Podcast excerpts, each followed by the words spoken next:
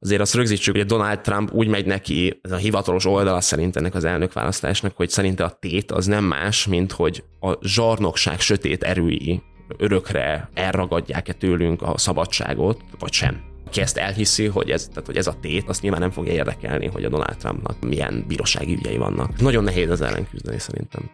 Ron DeSantis kontra Donald Trump, a győztes pedig Joe Bidennel találkozik jövő novemberben. Ez az amerikai belpolitika menetrendje a következő másfél évre, de az Egyesült Államoknak addig is jócskának adnak problémái. A feszültség fokozódik Kínával, a háború nem csitul Ukrajnában, az ország politika és társadalmi széttagoltsága pedig további akadályokat görget a nagyhatalom útjába. Donald Trump pedig időközben a joggal is meg kell, hogy küzdjön, újfent. A főke mai adásában összefoglaljuk az Egyesült Államok utóbbi néhány, igencsak viharvert hónapját, és megnézzük, milyen bel- és külpolitika irányt vehet az ország a közeli és a távoli jövőben.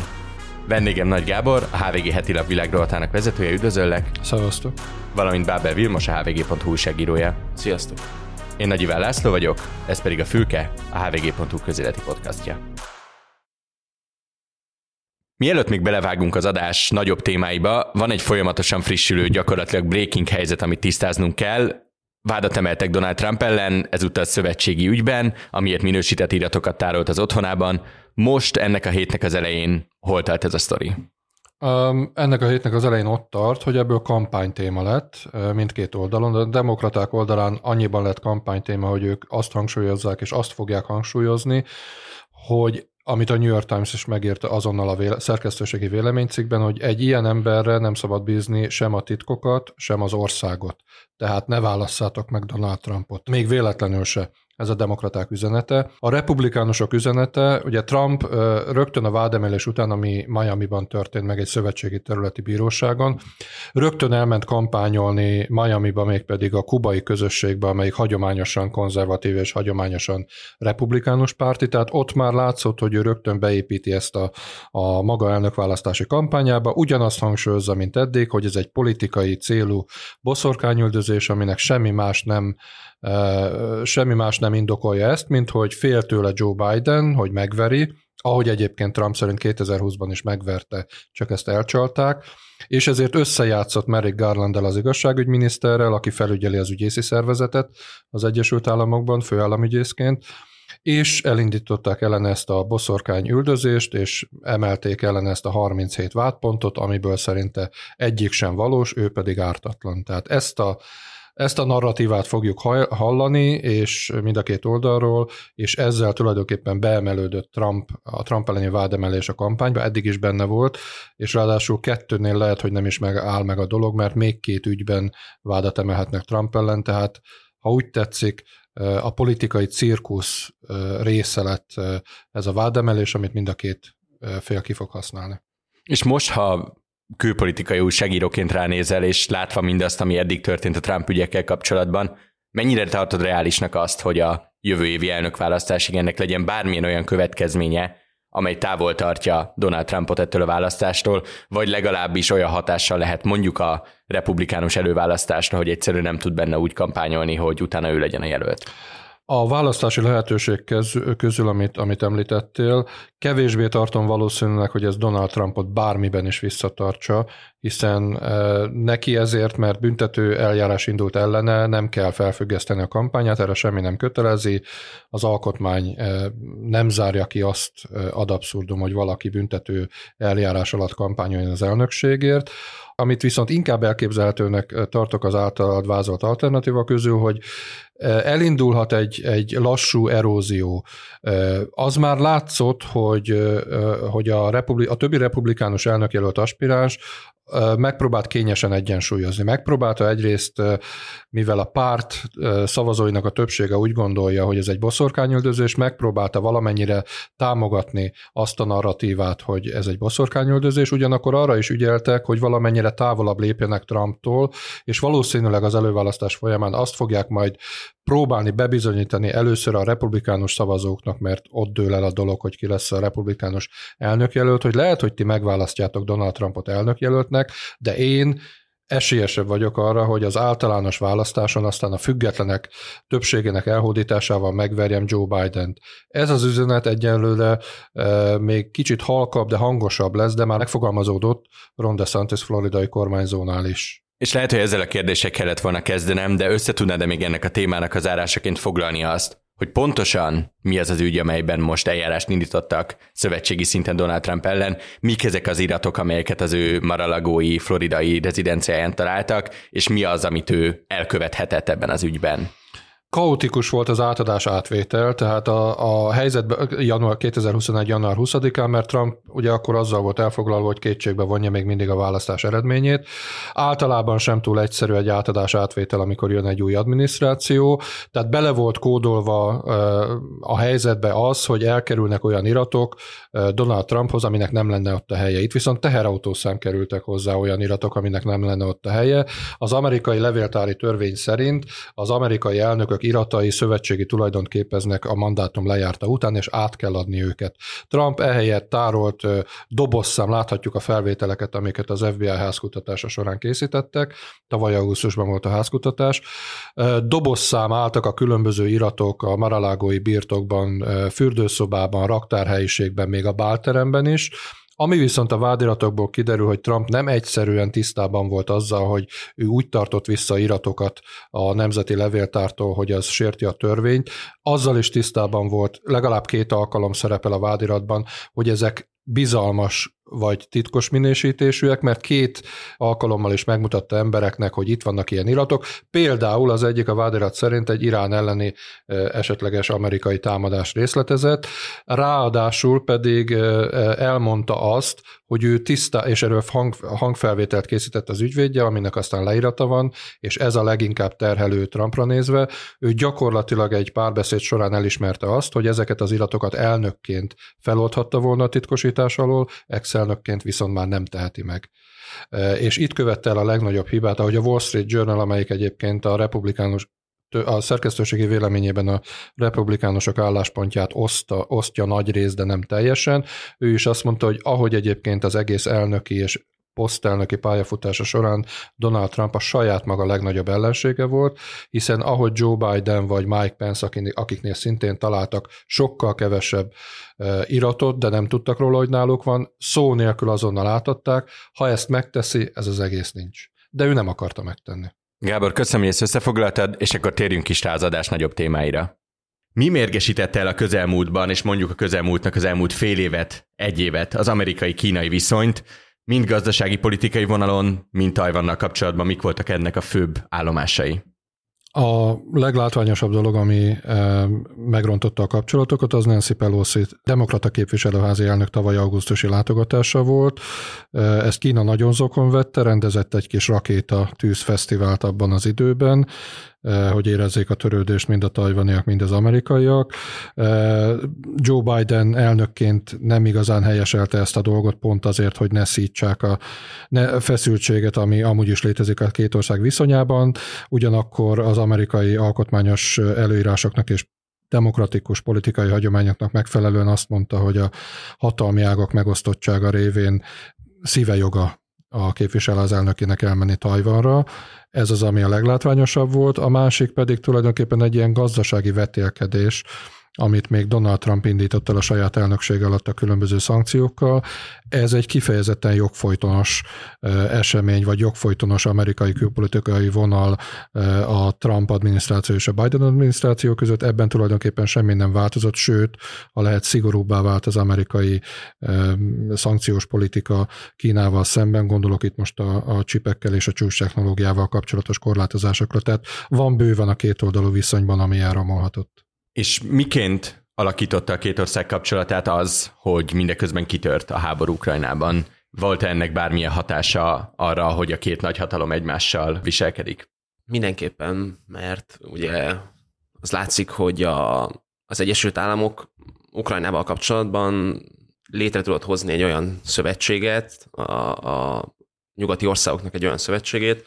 amelyek az Egyesült Államok vezetésével megpróbálja megakadályozni azt, hogy Oroszország eltörölje a földszínéről Ukrajnát. Tehát létrejött egy ilyen szövetség, ami egyébként nagyon komoly sikereket ért el, nem sikerült az Oroszországnak egyelőre elérni azokat a háborús céljait, amiket, amiket kitűzött. Nyilván ezek változnak, a, de, de azt tudjuk, hogy, hogy az eredeti célokat semmiképpen sem.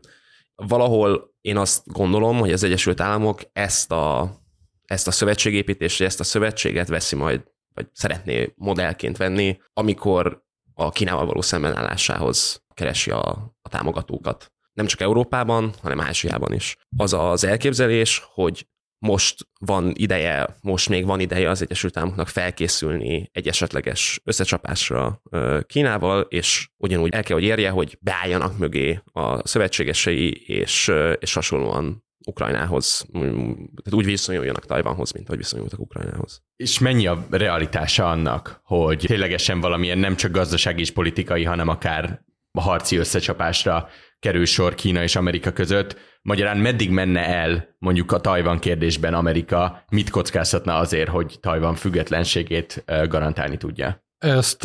egyre gyakrabban fölteszik az Egyesült Államok elnökének, hogy feláldozná-e Seattle vagy New Yorkot Tajpeiért cserébe, egészen leszűkítve a dolgot erre amire nagyon nehezen adható meg a válasz, és az Egyesült Államok politikájában ez a válasz lebegtetett és hat, és nem konkrét, mégpedig abból a célból, hogy Kína ne tudja, hogy mi a reakció. Amikor az Egyesült Államok megszüntette Tajvannal a diplomáciai kapcsolatokat, és felvette a kínai népköztársasággal a kapcsolatokat 1979-ben, kétpárti egyetértéssel született a kongresszusban egy törvény arról, amelyik biztonsági garanciákat ad Tajvannak az Egyesült Államok részéről, Ebben viszont csak az szerepel, hogyha a törvény szövegét elolvassuk, hogy az Egyesült Államok minden olyan eszközzel és fegyverrel ellátja Tajvant, hogy az ellen tudjon állni a kínai népköztársaságnak egy esetleges invázió esetén. A törvény nem szól arról, és a garancia nem szól arról, hogy az Egyesült Államok közvetlen katonai segítséget nyújtson Tajvannak. Ezt lebegtetik azóta is 1979 óta. Konkrétan én elvesztettem a számolást, de Biden elnök legalább négyszer mondta már azt a saját maga megszokott elszólásával, hogy természetesen különféle eseményeken vagy sajtótájékoztatókon, hogy természetesen az Egyesült Államok megvédi Tajvant, hogyha Kína megtámadja, majd Jake Sullivan és a Fehérházi stáb gyorsan igyekezett azt mondani, hogy hát ezt az elnök úr nem úgy értette, ahogy mondta, nem változott semmi az amerikai külpolitikán, amelyik gyakorlatilag kétértelműen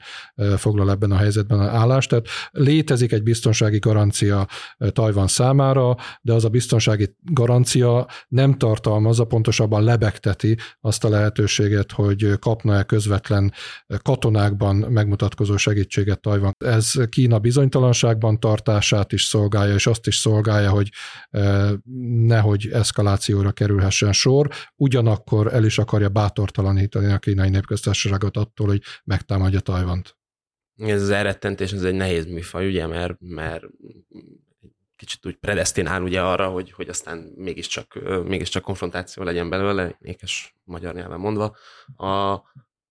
az a helyzet szerintem, én nyilván nem tudom megítélni, hogy, hogy lesz ebből valaha tényleg háború a két nagyhatalom között, de szerintem azért az fontos látni, hogy Kínában már, tehát ez nem most kezdődött, meg Kínában hosszú évekre visszamenőleg zajlik a lakosságnak a felkészítése arra, hogy eljöhet az a pont, amikor mindenkinek személyesen valamit fel kell áldoznia azért, hogy, a, hogy Kína elfoglalja az őt megillető helyet, mint nagy hatalom újra, újra csúcsra emelkedjen, és, és hogy ez adott esetben azzal jár, hogy az, hogy az Egyesült Államokkal háborúba kell bocsátkozni a Kínának. Tehát ott rendszeresen mutatnak az állami televízióban modellezett partaszállásokat Tajvanra, a lakosság felkészítése arra, hogy itt háború lesz az Egyesült Államok ellen, zajlik. És én azt veszem észre, hogy az utóbbi időben, az utóbbi egy évben biztosan ez a felkészítés ez zajlik az Egyesült Államokban is. Rendszeresen jelennek meg olyan riportok, különböző nagyon nagy elérésű amerikai újságokban, amik arról szólnak, hogy riporterünk elutazott Tajvanra, beszélt, beszélt az ott állomásozó amerikai katonákkal, beszélt az emberekkel, próbálta megítélni, hogy mi, izé, hogy, hogy, hogy, hogy fog kinézni ez a, ez a háború adott esetben, folyamatos, tehát ezek a, a, ezek, ez a wargaming, amikor, amikor próbálják modellezni, hogy, hogy, hogy hogyan néz neki egy ilyen, egy ilyen, egy ilyen háború a tajvani szorosban, ezekről az ilyen háborús játékokról szóló diskurzus, ez, ez állandósult, tehát hogy folyamatosan folyik, tehát zajlik ez a fejtegetés, hogy, hogy vajon, vajon ez tényleg hogyan, hogyan nyerhetne, vagy, vagy, vagy mi, minek az árán nyerhetne az Egyesült Államok. Egyébként most kb. az a konszenzus, hogy tudna nyerni, de nagyon-nagyon nagyon nagy ára lenne. Én tényleg azt látom, hogy, hogy a, van ez a szentpükudidészi csapda, háborúra készülsz, tehát hogyha, hogyha az a mindset, hogy itt, itt valamikor háború lesz, akkor ez egy ilyen önbeteljesítő jóslat, ami aztán megtörténik. És nagyon sokan vannak párhuzamot a, az első világháborúval, amikor volt egy, egy, egy gazdaságilag, katonailag egyre erősödő hatalom, nagy hatalom, ugye Németország, és a hangulat Európában, ugye az első világháborút megelőzően, ezt mindannyian tudtuk, vagy tanultuk, ugye az, az volt, hogy itt háború lesz, és hogy az, az, az elkerülhetetlen, hogy itt háború legyen. És, és most, most valahol én azt érzem, hogy, hogy mint hogyha kezdene nem csak Kínában, mert Kínában ez már tényleg régóta így van, de hogy az Egyesült Államokban és a nyugati közvéleményben is eljutni idáig, hogy itt, itt bizony háború lesz, és az elkerülhetetlen. Az az egy év, amit te említesz, az egyáltalán nem véletlen, hiszen az ukrajnai háború áttételes hatásáról beszélünk, és az amerikai katonai vagy biztonságpolitikai gondolkodásban tényleg van egy olyan az utóbbi időben megjelent vonal, amelyik azt mondja, hogy hát mi az orosz hadseregről is azt hittük, hogy az a világ második vagy harmadik legerősebb hadserege, és hát látjuk, hogy mi történik, mennyire inkompetens módon harcolnak, és megfordul a, gondol, megfordul a fejükben az a gondolat, hogy mi van, hogyha a kínai hadsereg is, néphadsereg is csak egy patyomkin néphadsereg,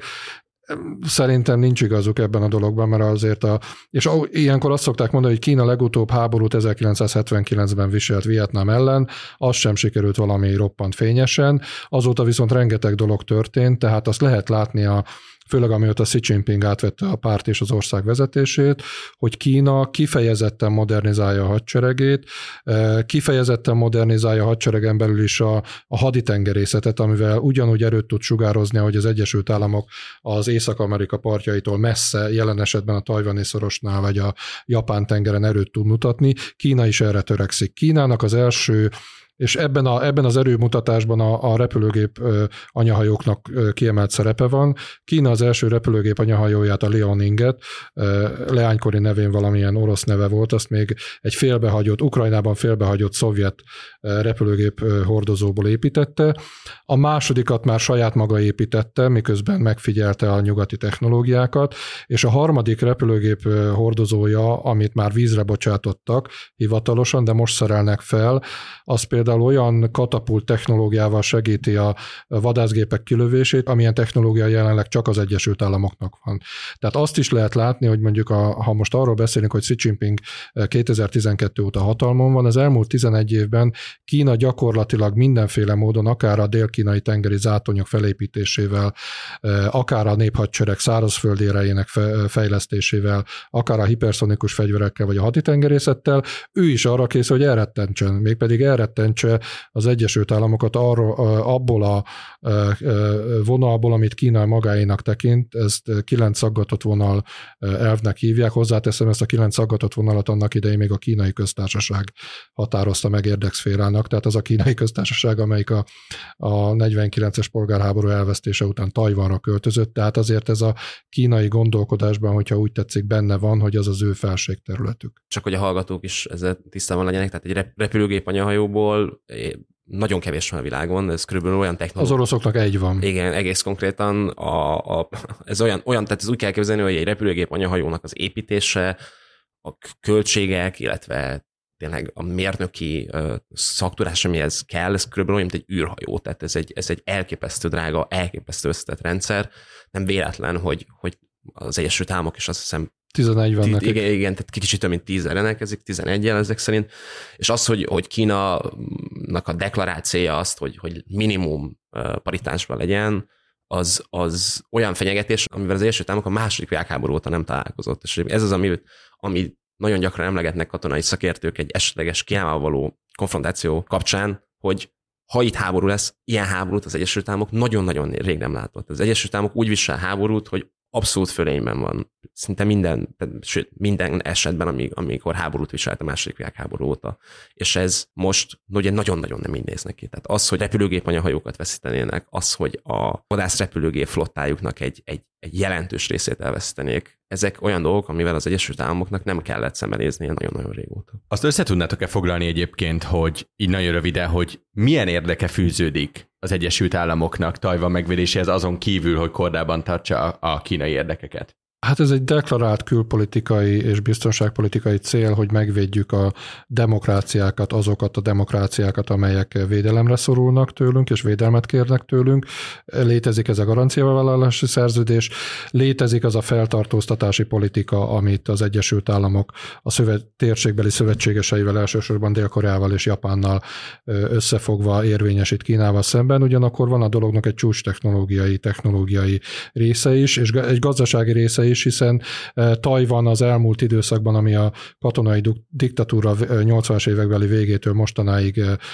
eltelt, egy gazdasági és technológiai hatalommá vált, és ha egy dolgot kiemelünk e- ebből az egészből, az a TSMC nevű chipgyár Tajvanon, amelyik jelenleg a világ legfejlettebb chipgyártási technológiájával rendelkezik. Most erre az egy dologra leszűkítve, annak sem örülne sok egyéb más dolog mellett az Egyesült Államok, hogyha ez Kína kezére kerülne. Tehát a dolognak rengeteg szelete van az ilyen mikro céloktól kezdve, mint a chipgyártás és egészen a, a stratégiai célokig, de, de ez egy összetett feladata és vállalása az Egyesült Államoknak. Nem volt rövid, ezért elnézést. Én, én is ezt a, eznek a gazdasági aspektust emelném ki, mert az, hogy a, az emberi, tehát a, a földön élő embereknek a, a nagy része ott azon a környéken él, ahol Tájvan van, tehát ezen a, a ott a Ázsiának ezen a részén, ott a, a gazdasági outputnak egy nagyon-nagyon uh, nagy része ott termelődik, az lesz az a, vagy már most is az, és ahogy tehát az elkövetkező évtizedekben még inkább a világ közepe. És az, hogy, a, hogy az Egyesült Államok a világ közepén nem tudja a fennhatóságát érvényesíteni, tehát teszem azt, ha Kína elfoglalja Tajvant, és mostantól csak a Tajvan, és szorosan csak azok a hajók mehetnek át, amelyeknek Kína megengedi. Ezek, ez egy olyan... Mert az onnantól fogva belvíznek Igen. számít. Ez, ez, ez, ez, ez, olyan, ez olyan egyszerűen egy olyan helyzet, amiben az Egyesült Államok nem megy bele, mert, mert, mert elképzelhetetlen, hogy, hogy ő ott onnan kiszoruljon. Belpolitikáról még később fogunk beszélni, de itt még egyet hadd kérdezek vissza, hogy mikor kisebb szerintetek a valószínűsége az eszkalációnak, akkor, hogyha marad Joe Biden elnökként, vagy, vagy demokrata adminisztráció van a Fehérházban, vagy akkor, hogyha akár Ron DeSantis, akár Donald Trump, vagy akár Mike Pence személyében, de egy republikánus elnök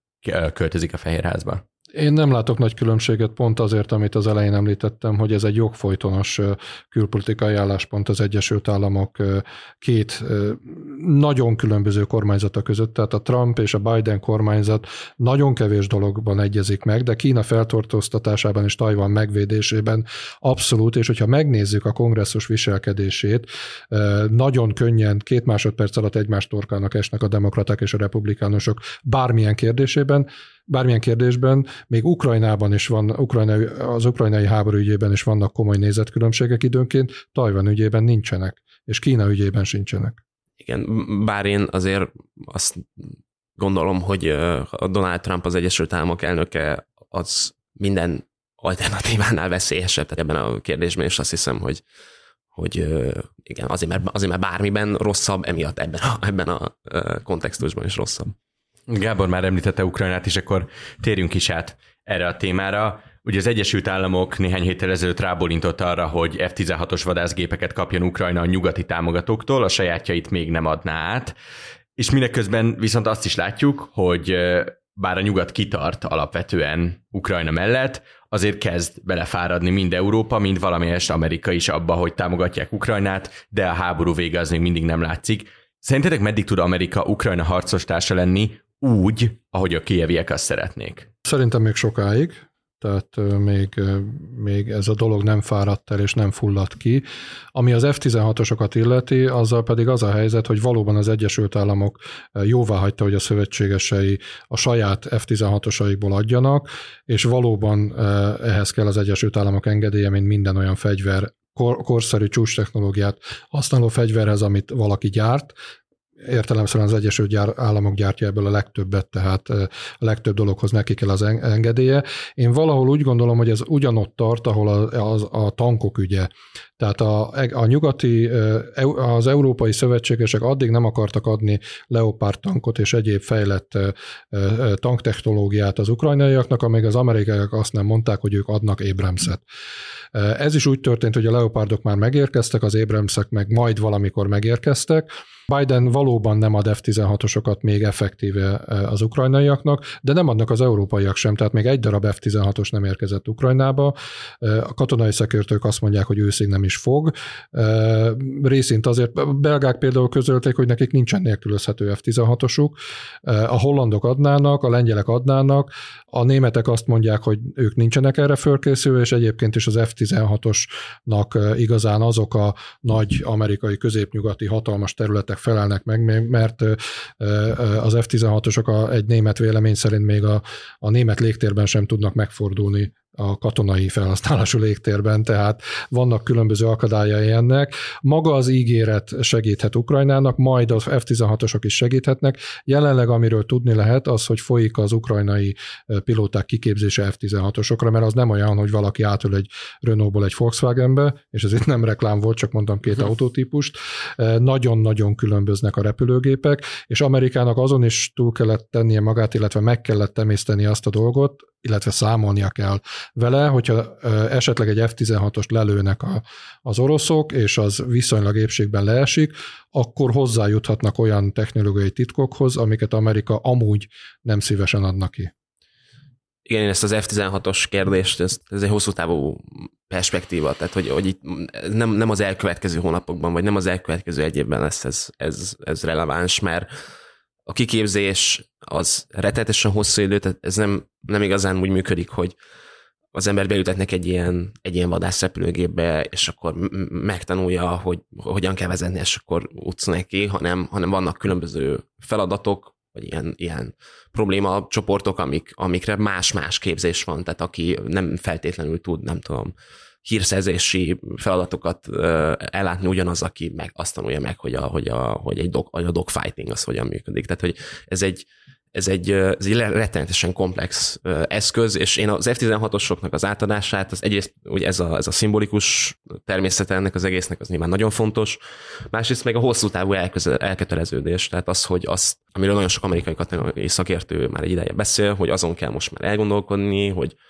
hogy Ukrajna, mint fontos szövetségese az Egyesült Államoknak, az, a, az a, neki a, a katonai felkészítése, az, az ellátása különböző eszközökkel, ez, ez tényleg 5-10 éves távlatokban hogy fog kinézni, tehát milyen képességeket adunk az ukránoknak mostantól, nem csak erre a háborúra, hanem általában, és ez, ez szerintem ez már ennek a része, tehát ennek a hosszú távú elképzelésnek a része. Tehát, hogyha visszafordítom az eredeti kérdésre, nem a mostani pozíció az a mondjuk azt, hogy mérföldkő, ahol meglátjuk, hogy meddig lehet még Ukrajna mögött állni, hanem ha majd az F-16-osok is, meg a hosszú távú együttműködések is megtörténnek, és azoknak sincs eredménye a harctéren, vagy olyan eredménye, amit szeretnének látni, akkor lehet arról gondolkodni, hogy majd a nyugati szövetségrendszer szintén a békére fog törekedni. Én egy kicsit közelebb tekintenék, mert júliusban lesz egy NATO csúcs Vilniusban, tehát ott nagyon sok mindent el fog dönteni azzal kapcsolatban, amiről most beszélünk, hogy ki meddig támogatja, ki meddig bírja, és ki mikor fárad el Ukrajna támogatásával kapcsolatban, hogy ott mi történik. Jelenleg zajlik egy hatalmas vita arról, hogy mihez kezdjen a NATO Ukrajnával, milyen módon nyisson neki utat. Ugye 2008-ban, amikor megpróbálták a bukaresti NATO csúcson Grúziának és Ukrajnának Ukrajnának a utat nyitni, szélesebbre akarták tárni a kaput, de az Németország ellenállásán megbukott, de még ez a, ez a szűk ösvény is, ha úgy tetszik, még ez is annyira fölingerelte Oroszországot és személyesen Vladimir Putyint, hogy jött utána a krím elfoglalása, a, a kelet-ukrajnai megyékben bevaló behatolás, majd az ukrajnai háború, tehát sok mindent mérlegelni kell, és minden szónak jelentősége lesz, ami, ami elhangzik Vilniusban. Tehát én a fegyvereken túl, ami valóban ahogy Willi említette, mindenképpen jelent egyfajta hosszú távú, hosszabb távú elköteleződést. Én nagyon figyelnék majd minden szóra, illetve figyelni is fogok minden szóra, ami Vilniusban elhangzik. Igen, és pár, talán egy hete volt, hogy, a, hogy Volodymyr Zelenszky először mondta ki azt, hogy Ukrajna NATO csatlakozása, ami zajlik a háború Oroszországgal, nem, reál, nem realitás. És én ezt mindenképpen egy mérföldkönek tekintettem, mert korábban az volt, a, az volt az ukrán álláspont, hogy ők szeretnének mi hamarabb csatlakozni a NATO-hoz, háború ide vagy oda. Ugyanakkor az is egyértelmű volt, hogy ez nem lehetséges, amíg Ukrajna háborúban áll Oroszországgal, és én arra számítok, hogy a Vilniuszi NATO csúcson valami olyan megoldás születik majd, ahol talán kap egy ígéretet Ukrajna, talán nem, de az biztosan nem fog megtörténni, hogy felveszik a nato ah, az, az még középtávon se történik meg, hát részint a háború miatt, részint ahhoz felkészültnek lenni, ott az ország szuverenitása. Erre volt egy érdekes vélemény az amerikai sajtóban, hogy hiszen az NSK-t is fölvették annak idején a NATO-ba, miközben az NDK az egy másik szervezethez tartozott, de az egy egészen más korszak volt, nem zajlott háború, és valamennyire, főleg az alapszerződés aláírása után szuverénnek tekinthető volt mind a két állam, Jelenleg Ukrajna szuverenitása még akkor is sérül, hogyha ezt a háborút valamilyen módon lezárják, de úgy zárják le, hogy mondjuk a Krím és kettő vagy négy orosz megye esetleg, és most igazán nem akarom prejudikálni, csak egy lehetséges forgatókönyvről beszélek, tehát hogyha nem áll helyre Ukrajna teljes 2014 előtti szuverenitása, akkor vakarhatja fejét a NATO, hogy ez hogy oldja meg, és szemmel láthatóan a NATO vezetői és a nyugati politikusok körében esetben keresik a megoldást, ami valóban egy olyasmi lehet, amit Willi említett, hogy egyfajta garancia vállalás, de semmiképpen nem az ötödik cikkely. Gábor említetted, hogy az amerikai törvényhozásban még Ukrajnával kapcsolatban is vannak megosztottságok. Mire gondoltál, milyen, milyen, milyen olyan egyet nem értések vannak az amerikai törvényhozásban, ami hát a, érinti? A, a demokraták között szerintem nem beszél ki senki, és nem gondolja senki azt, hogy az Egyesült Államok túlságosan tá, támogatná Ukrajnát. A republikánusok között akadnak, rögtön Kevin McCarthy, képviselőházi elnök, aki amikor kampányolt kongresszusi választások előtt 2022. novemberében, részint pedig amikor a, a, a saját házelnöki, miután republikánusok többséget szerez szereztek a saját házelnöki posztja érdekében kampányolt. Ő többször is mondta azt, hogy jobb helye lenne annak a pénznek eh, a Kína elleni felkészülésben. Ilyenkor mindig szólt neki Mitch McConnell, aki a szenátus republikánus kisebbségének a vezetője, hogy ez nem egészen így van. Kevin McCarthy ilyenkor eh, visszavett, és most is mérsékeltebb álláspontot képviseltem. A republikánusok jobb szárnyán a képviselőházban többen is vannak azok, akik úgy vélik, hogy kevesebb is elég lenne, és tényleg foglalkozzunk Kínával. Ami nem lenne egy túl nagy baj a republikánusok számára, hogyha egy legalább 10-12 fős többségük lenne a képviselőházban, de nincs, vagyis annak a fél tucat, vagy mondjuk úgy tíz embernek van egy bizonyos zsarolási potenciája, ami persze nem jelent túl sokat, hiszen a külpolitikában az Amerika, amerikai alkotmány meglehetősen nagy mozgásteret ad az elnöknek, aki jelenleg Biden. Ha Trump lesz, ne Isten az elnök, az meg egy másik kérdés. Ezt akartam még kérdezni pont, hogy hogy mindeközben az amerikai közéletben, amennyire látjuk méréseken, meg közhangulaton, médián keresztül, ott milyen az attitűd Ukrajnával kapcsolatban, mert az első gondolat, ami felvetődik akkor, amikor látjuk, hogy milyen opportunista jelöltek állnak föl Joe Bidennel szemben az, hogy melyik lesz az a pont, amikor akár Trump, akár DeSantis benyögi azt, hogy hát azt látom, hogy a kutatások alapján mindenkinek elege van abból, hogy az adópénzeiteket elszórjuk Ukrajnára. Csinálok egy olyan kampányt, ami arról szól, hogy hátráljunk ki szépen lassan abból a konfliktusból, és nehéz lesz ennek útjába állni. Milyen az amerikai közvélemény Ukrajnával kapcsolatban jelenleg? Lehet, hogy erről én már beszéltem ebben a podcastban, de szerintem azt fontos tisztázni, hogy, hogy létezik ez a furcsa helyzet, hogy, hogy az Egyesült Államok tehát tényleg széles körben meghatározza mindannyiunk életét itt Európában és mindenhol más is a világon, hogy az amerikai külpolitika, hogy mit csinál az Egyesült Államok elnöke, hogy ki az Egyesült Államok elnöke, ezek a mindennapi életünkben ilyen rettenetesen fontos dolgok. De az Egyesült Államok közvéleménye az azért annyira nem foglalkozik a kül- külpolitikával, mint, mint az akár innen tűnhet. Tehát, hogy az emberek,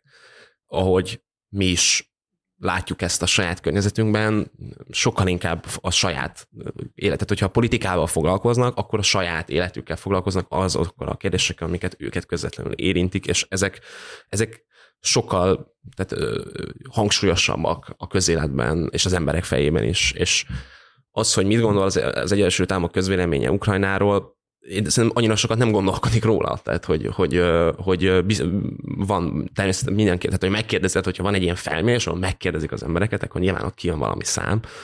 de a valóság az az, hogy bár az Egyesült Államok vezetése is ugye mindig nagyon második világháború vége óta ugye nagyon odafigyel arra, hogy mit alakítja a világ történését, világcsendőre, és tovább. Tehát, hogy az, hogy a politikai elitek és, hogy a, és a külpolitikai elit az, az milyen figyelmet fordít minden apró rezdülésnek Bocmanától bajáig, az egy dolog, de hogy az emberek ezt nem, nem, nem így élik meg a mindennapokban szerintem. Ukrajna támogatása, én amit láttam, többséget élvez, de csökkenő többséget élvez abban a mértékben, ahogy jön az elnökválasztási kampány, és az elnökválasztási kampányokban, ahogy Vili is mondta,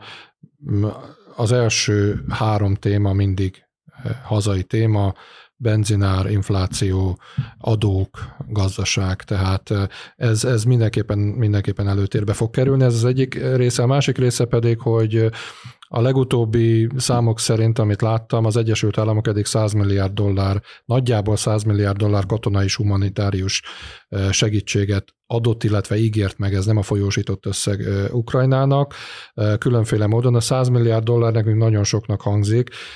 de amikor az amerikai katonai költségvetés 800 milliárd dollár fölött van, az amerikai költségvetés főszege pedig 6000 milliárd dollár között van, Hát erre lehet azt mondani, hogy apró pénz, akkor nem lehet azt mondani, amikor az adósságplafonról szóló vita kapcsán 10 milliárd dollárokról késhegyig menő harcot folytatnak. Tehát a dolognak van egy ilyen két, kétféle optikája, és a közvélemény, közvélemény az, az, az, az gyakran nem azt az optikát választja, hogy a 100 milliárd dollár az egy apró pénz. Itt egyébként megragadnám az alkalmat, hogy a, ugye gyakran előkerül, hogy, hogy a, az Európai Unió vagy az európai országok az mennyire ők, tehát hogy mennyire, mennyivel kevesebb pénzt adnak, e, vagy fektetnek ebbe a, ebbe a abba, hogy, hogy Oroszország vonja ki a csapatait Ukrajnából, megnyerje Ukrajna ezt a háborút, mert hogy, mert hogy valóban megnézzük a számokat, az Egyesült Államokat, a, a katonai segítségnek a túlnyomó többségét, de hogy azt mindig el szokták fejteni, hogy viszont ugye a, annak az a 10 millió menekült, aki, aki Ukrajna, aki arra kényszerült, hogy háború miatt, hogy a, hazáját, az ugye Európában landolt, és nehéz erre ezt számolni, de ö, nagyjából ilyen 40 milliárd ö, eurónál van most az a pénz, amit ezekre a menekültekre költöttek az Európai Unió országai, és ha ez még hozzáadjuk a katonai támogatást, és tovább, akkor haparitásban nincs is, de nagyságrendileg ugyanannyi költött az Unió a, az, az ukrán, vagy ugyanannyi pénzt adott az ukránoknak, mint, mint az Egyesült Államok. Egy mondat erejéig még maradjunk Európánál, mert azért ebben az európai-amerikai viszonyban is voltak furcsa törések, vagy törésvonalak, repedések az elmúlt hónapokban, évek, egy évben mondjuk. Ugye ennek a leglátványosabbja az Macron kínai útja volt, ami, ami nagyon kihúzta a gyufát Európától Amerikáig gyakorlatilag mindenhol és látjuk azt is magyar érintettségből, hogy, hogy az amerikai külügy milyen viszonyban van a magyar kormányjal, és látjuk azt is, hogy Európa összességében nagyon töri a fejét azon pláne EP választási évben, hogy mi a mi identitásunk tulajdonképpen így Amerika árnyékában. Szerintetek van tényleges baj a transatlanti kapcsolatokban, és ha igen, akkor min múlik az, hogy ezek a feszültségek ezek elsimuljanak? Vagy akár lehet, hogy úgy látjátok, hogy hogy jobb az együttműködés lévén a háború közelebb hozta a, a két kontinenst? A háború közelebb hozta a két kontinenst. Most akkor Nagy-Britanniát vegyük ki, mert már nem az EU tagja, tehát közelebb hozta az Egyesült Államokat és az Európai Uniót. Ez mindig az, de a transatlanti kapcsolatokban mindig is volt feszültség, főleg gazdasági, kereskedelmi, most már csúcs technológiai téren is feszültség van, és nem Trump az egyetlen, aki azt mondja, hogy az európai tagállamok potyautasok az amerikai katonai haderő mögött, és még mindig van ez is főleg a republikánusokra jellemző. Republikánusok között még mindig vannak elég sokan, akik azt mondják, hogy Európa igazán tehetne már többet azért, hogy ne az, ne, ne az amerikai rakéták és az amerikai atomernyő árnyékába húzódva építse azt az európai jólétet, amit so, sok mindenki irigyel. Most egy kicsit szélsőségesen fogalmazok, de ez egy viszonylag szélsőséges amerikai álláspont, amiben azért van annyi igazság, hogy valóban az Egyesült Államok az, amelyik lassan már a GDP-je 4%-át, és ez a GDP a világ összes GDP-nek a negyede költi katonai kiadásokra, míg a NATO európai tagja között, tagjai között még mindig nagyítóval kell keresni azokat, akik a 2%-át költik. Tehát Európának is újra kell értékelnie az ukrajnai háború tükrében a saját szerepét és szerepvállalását, ugyanakkor joggal érzik igazságtalannak ezeket az amerikai vádakat, hiszen azt mondják, hogy egy hajóban nevezünk. Szerintem abból, ha most még nincs is, abból elő, előbb-utóbb óriási feszültség lesz, hogy a, a Kínával való viszonyjal kapcsolatban. Mert az, az, az elképzelhetőnek tartom, hogy a, az Egyesült Államok kialakít egy olyan helyzetet, ahol, ahol és neki is rettenetesen fájdalmas nyilván elképesztő, tehát a, a gazdasági összefonódások Kína és az Egyesült Államok között nagyon-nagyon széles körűek. Különösen, és, és az Egyesült Államoknak olyan tényleg ilyen, tehát ezek, ezek az ilyen díszdobozban tartott csoda cégei, mint az Apple, ami, ami tényleg tehát egy, egy trillió dolláros ö, ö, vállalat, tehát hogy, és, és, és, ne, és az Apple-nek nincs alternatívája a Kínán kívül, tehát ők ott, ott folyik a gyártás, és, nem, és, és, és rengeteg fejlesztés, az Apple nem tud létezni úgy, hogy nem működik Kínában. És, és a, hogyha az Apple-lel bármi történik, akkor, a, akkor a, azért a Wall Street az egy nagyon más hely lesz. Tehát, hogy ez, egy, ez egy elképesztő szelete ennek a, az, az amerikai gazdasági teljesítménynek. És van még sok ilyen cég, tehát a JP Morgan Chase, a, a, a Tesla, tehát, e, tehát ott is óriásiak az összefonódások, de az európai országok kitettsége Kínának még ennél is nagyobb és, és az, hogy, a, hogy a, se az európai autógyártás, se az európai luxusipar nem tud meglenni a kínai piacok nélkül, és a kínai gyártás nélkül, a száz százalék. Ebből, hogyha itt most ráfordulunk tényleg arra, hogy, hogy, hogy eszkalálódik a gazdasági háború, akkor ezt valahogy meg kell oldani, tehát ezzel valamit kezdeni kell, mert, mert, a, mert az EU az egyszerűen semmelyik, semmilyen, semmelyik olyan EU-s vezető nem lesz olyan hülye, hogy azt mondja, hogy kivon, hogy mostantól aztán Kínában nincs beszélgetés. Ott gyártják az, a, a, azt, amiből pénze van a németeknek, a franciák. Tehát, hogy ez, ez egy, ez egy elég, elég lehetetlen helyzetnek tűnik most így per pillanat, mert tényleg nincs, nem látszik alternatíva. Tehát beszélünk arról, hogy van ez a, ez a friendshoring, ami kifejezés, hogy, hogy, a, hogy a különböző gyártási kapacitásokat, ezt a kitettséget, ezt valahogy áttesz, átteszi a, átteszik a gyártók, átteszik ezek a gazdasági szereplők olyan országokba, amelyek nem ellenségesek velük, vagy amelyek hasonló értékrendet, hajlandóak egy hasonló értékrendet közvetíteni, mint amit ők, és akkor mondjuk nem, nem tudom, a Volkswagen nem, vagy a BASF nem Kínában gyártat, hanem Indonéziában gyártat, vagy, vagy, vagy az Egyesült Államok esetében ugye egy nagyon jó opció, ugye erre ugye Mexikó, de hogy ez egy, ez egy olyan feladat, amire nem vagyunk felkészülve. Tehát az, hogy, hogy kialakítottunk az utóbbi évtizedekben egy ilyen, egy ebben a végtelenül globalizált uh, világban egy, egy olyan konstrukciót, ami, ami nagyon-nagyon épít Kínára. Ebből visszatáncolni rohadtul nem lesz egyszerű, és emiatt most megtörtént ez a furcsa helyzet, hogy ugye van, a, van az a szó, hogy decoupling, ami, a, ami ez a teljes leválás ugye egy, egy, egy országról, uh, gazdasági mindenfajta értelemben, de ugye ez az európaiaknak ez elég, elég rosszul hangzott, és ezért az Ursula von der Leyen beemelte azt a szót, hogy de-risking, vagyis hogy ez a, ez a, a kitett, hogy a, a kockázatokat kell csökkenteni valahogy. És ezt átvették Washingtonban, ami, ami ilyen furcsa, de ez általában ugye fordítva szokott megtörténni, szóval Washingtonban születik valamilyen nagy, óriási lózung, és akkor azt a lózungot pattogtatják itt is. Most ez fordítva történt, mert az Egyesült Államokban is azért a, a big businessnek az Elon Musk, meg a, meg a, a Jamie Dimon, amikor a Kínában jár, jár akkor, akkor ők, ők nem arról beszélnek, hogy ők hogyan fognak onnan, onnan elköltözni. Az ellenkezőjéről beszélnek. És, a, és a, ugyanígy a Tim Cook, tehát hogy um, sokkal kívánatosabbnak tűnik mindenkinek ez a de-risking, mint a decoupling. Arról nem is beszélő, hogy Janet Yellen, az amerikai pénzügyminiszter maga is figyelmeztetett arra, hogy azért óvatosan ezzel a decouplinggal, mert Amerika is lábon lőheti magát, tehát annyi minden a globalizáció révén és a technológiai együttműködés révén is annyi mindentől függ az Egyesült Államok a Kínától és Kína az Egyesült Államoktól, hogy ez a kölcsönös függőségnek a megszakítása mind a kettőjük számára hátrányos lehet, és Biden annak idején úgy fogalmazta ezt meg, amikor nem sokkal azután, hogy hivatalba lépett, hogy Kínával együttműködünk, ahol együtt, kell, együtt lehet és kell működnünk, és versenyzünk, ahol, ahol versenyeznünk kell, akkor még, ez még a Pelosi látogatás előtt volt, és a politikai, eh, hogy mondjam, visszáj, vagy viszonyok eh, romlása eh, előtt volt, de mindenképpen ez a, ez a, ez a józanabb politika, hiszen két, a világ első és második legnagyobb gazdaságáról beszélünk, ketten együtt hatalmas potenciált jelentenek, és sem, és sem egyiküknek, sem magának a világgazdaságnak egész egyszerűen nem érdeke az, hogy megszakadjanak ezek a dolgok, az, hogy a kockázatokat hol minimalizáljuk, hol találjuk meg, és hol vállaljuk fel, az még eltart egy darabig, még ezt megtalálják az egyensúlyt. A háborúk természete is vagy megváltozott azért valamennyire, hiszen mondjuk az, az orosz-ukrán háborúban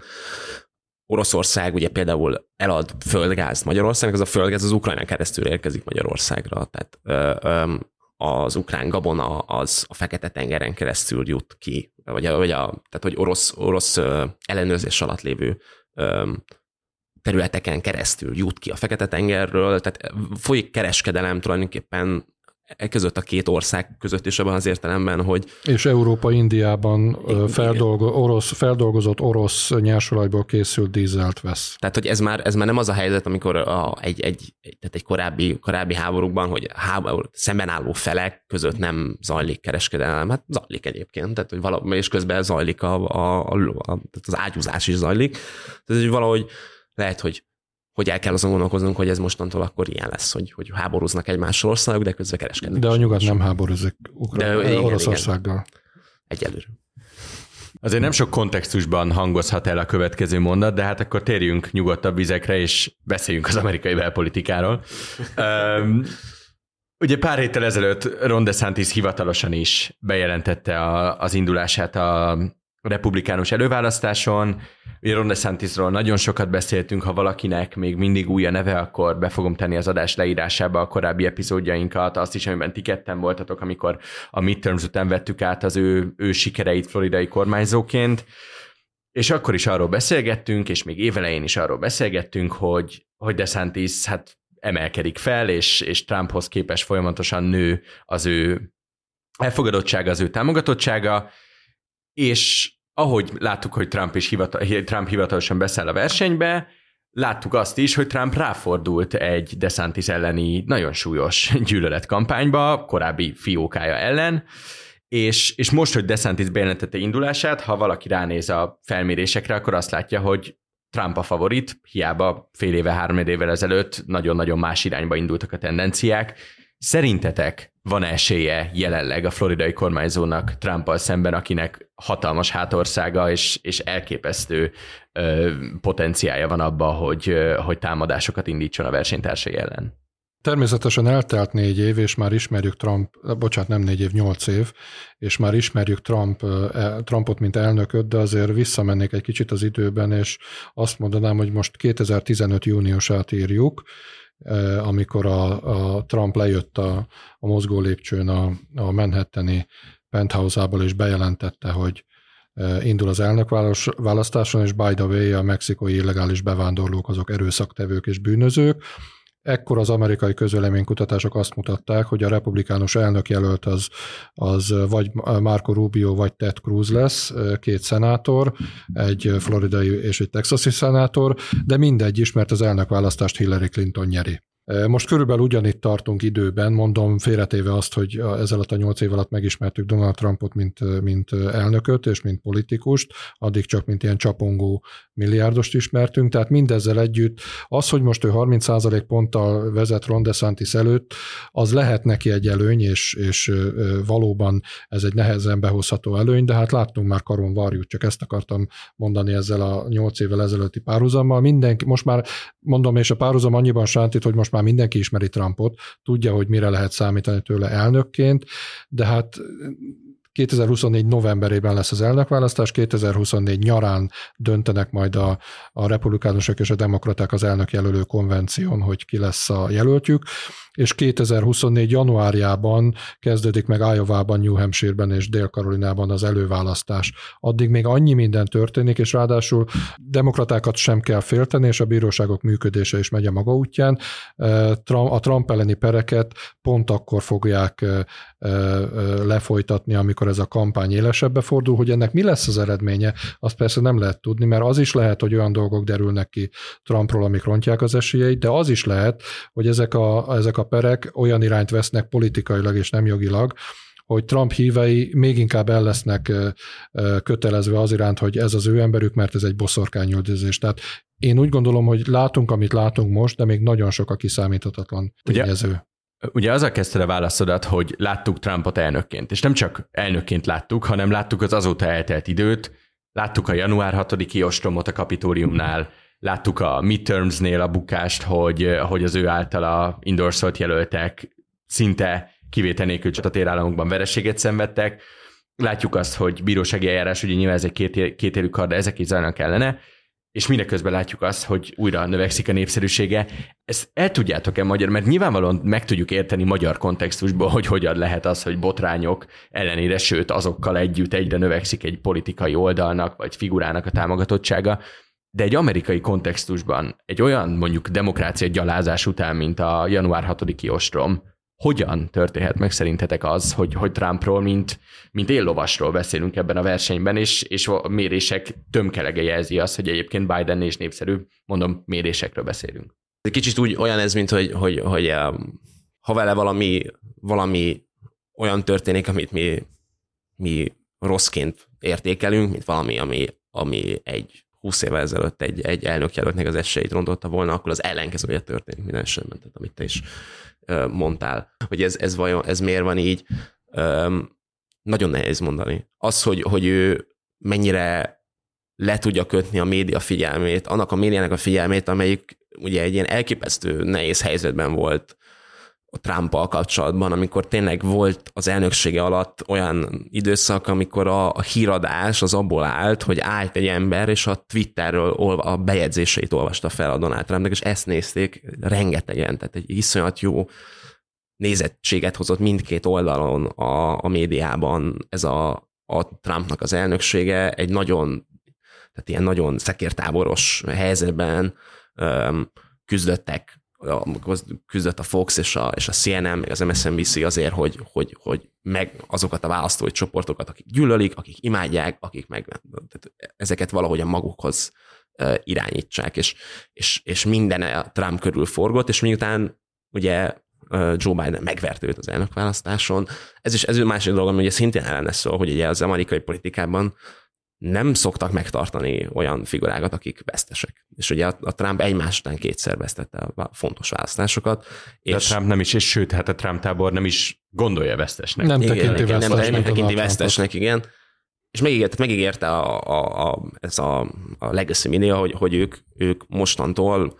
kevesebb figyelmet fognak fordítani Trumpra, mint hogyha eltűnne attól, hogy, hogy, hogy, hogy nem, nem róla szólnak a hírek non-stop. És valahogy minden, tehát az ígérgetés és, a, és, a há, és én is hány véleménycikket olvastam arról, hogy ez a teendő, meg nem tudom, és ennek ellenére tehát mostanra teljesen az ellenkezője történt, amikor, amikor a New, beidézték a Manhattani bíróságra, tehát amikor volt ez az egész csinadrat, az első ügy, ami, ami elindult ellene, ugye, a, akkor emlékszem, nézem a, néztem a cnn és helikopterrel követték, ahogy, a, ahogy, a, ahogy az autója elmegy Manhattanből a repülőtérre, miközben hat különböző szakértő beszélt arról, hogy, hogy mik, ennek a, mik ennek a lehetséges implikációja, és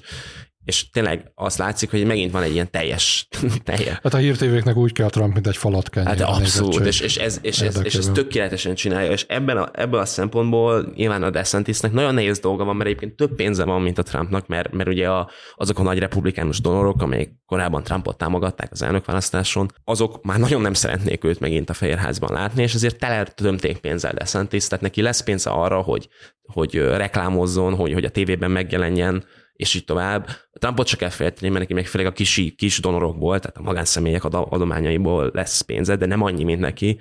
Viszont az, hogy, ő, hogy a DeSantis így, így, így tényleg magához bilincselje a, a médiát, arra nem nagyon látszik esemény, nem annyira karizmatikus figura. És egyébként egy másik taktikával megy, tehát ő ugye ezt a, ezt a vókot, meg a, amit kulturális marxizmusnak nevez, tűz, ő, arra épít, hogy szerint, hogy az amerikai emberek a legutóbbi választások óta konzervatívabbak lettek, és általában jobban aggasztja őket az, hogy mi van a genderrel az iskolában, mint, mint az, hogy, hogy ez a tényleg ez kiabáló őrült, az, az a, tehát azért, azért azt rögzítsük, hogy a, a Donald Trump úgy megy neki, ez a hivatalos oldala szerint ennek az elnökválasztásnak, hogy szerinte a tét az nem más, mint hogy a zsarnokság sötét erői örökre ö, ö, elragadják-e tőlünk a szabadságot, vagy sem.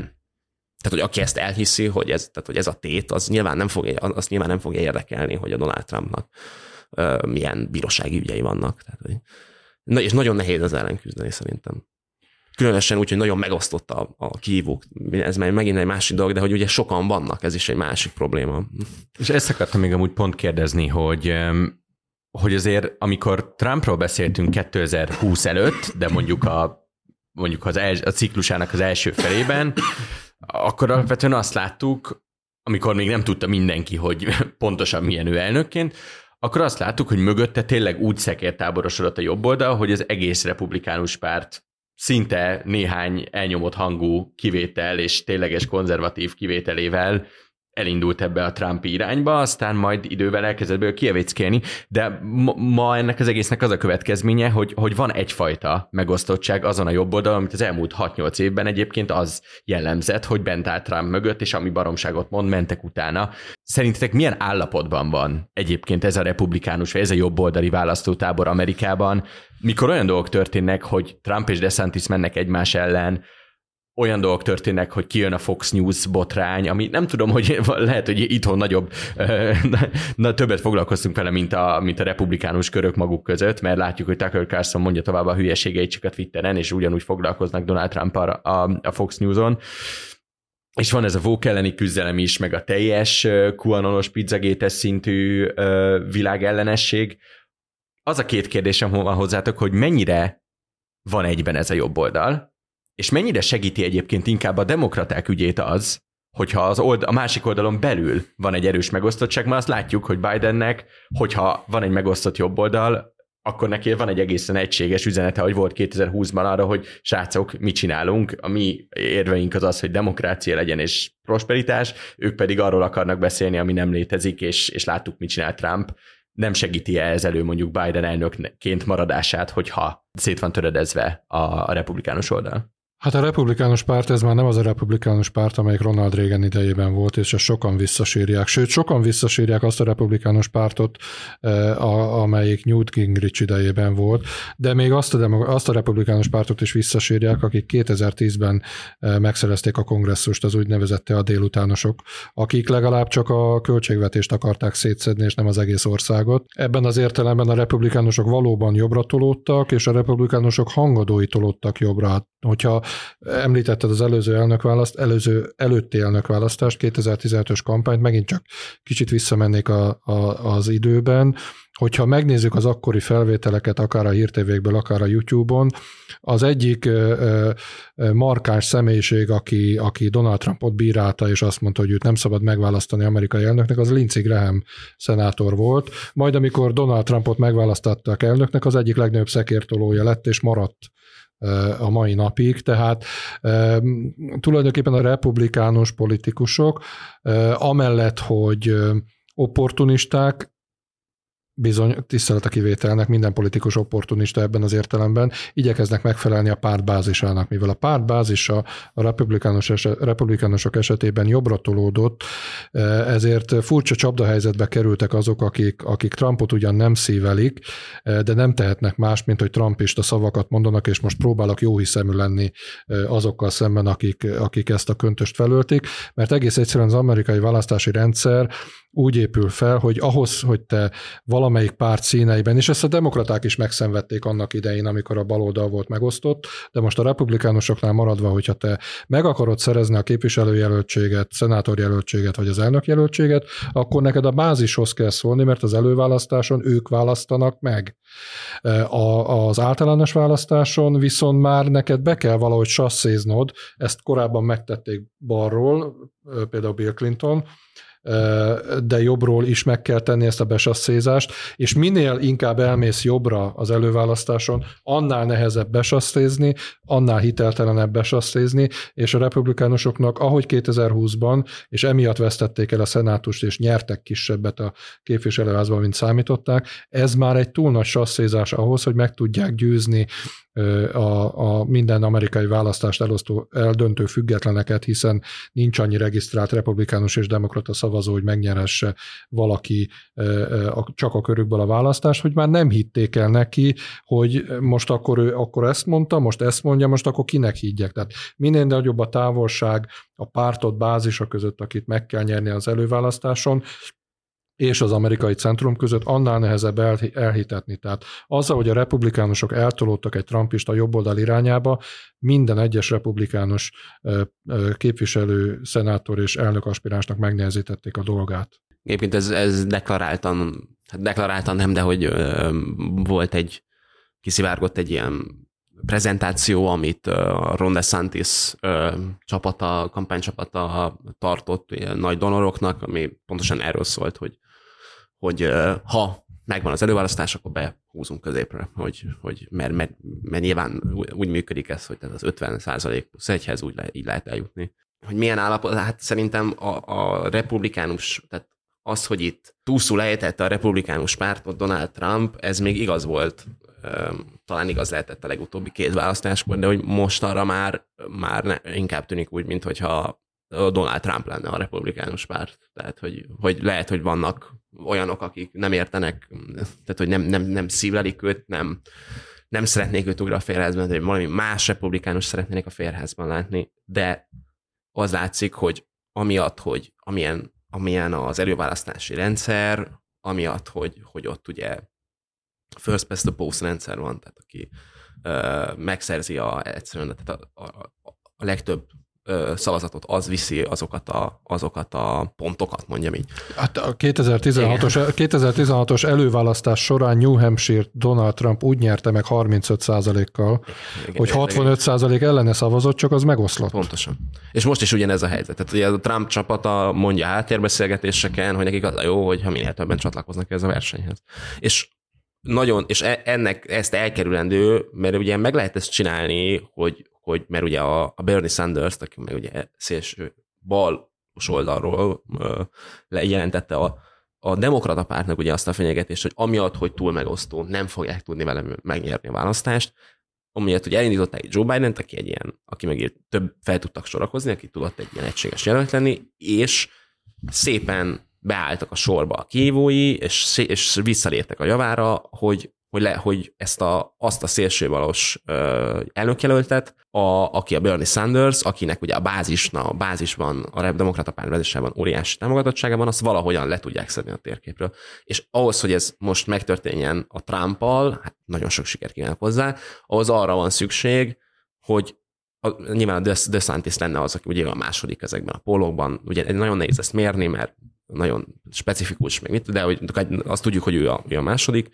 hogy mögébe álljanak azok, akik, akik, akik kiesnek, és, és, és már a, és lehetőleg minél hamarabb. És ennek érdekében például sok uh, nagy donor, akik, a, akik más jelölteket támogatnak, uh, azok, uh, azok olyan szerződéseket kötöttek ezekkel a jelöltekkel, hogyha nem sikerül jól az első pár kör, akkor, akkor neki vissza kell lépni.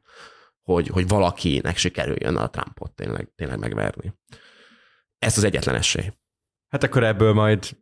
sokkal többet fogunk tudni nagyjából fél év múlva ilyenkor, amikor elkezdődik az előválasztás, addigra, addigra még jó sok bírósági tárgyalás, és ki tudja, mi van még hátra ebben a sztoriban.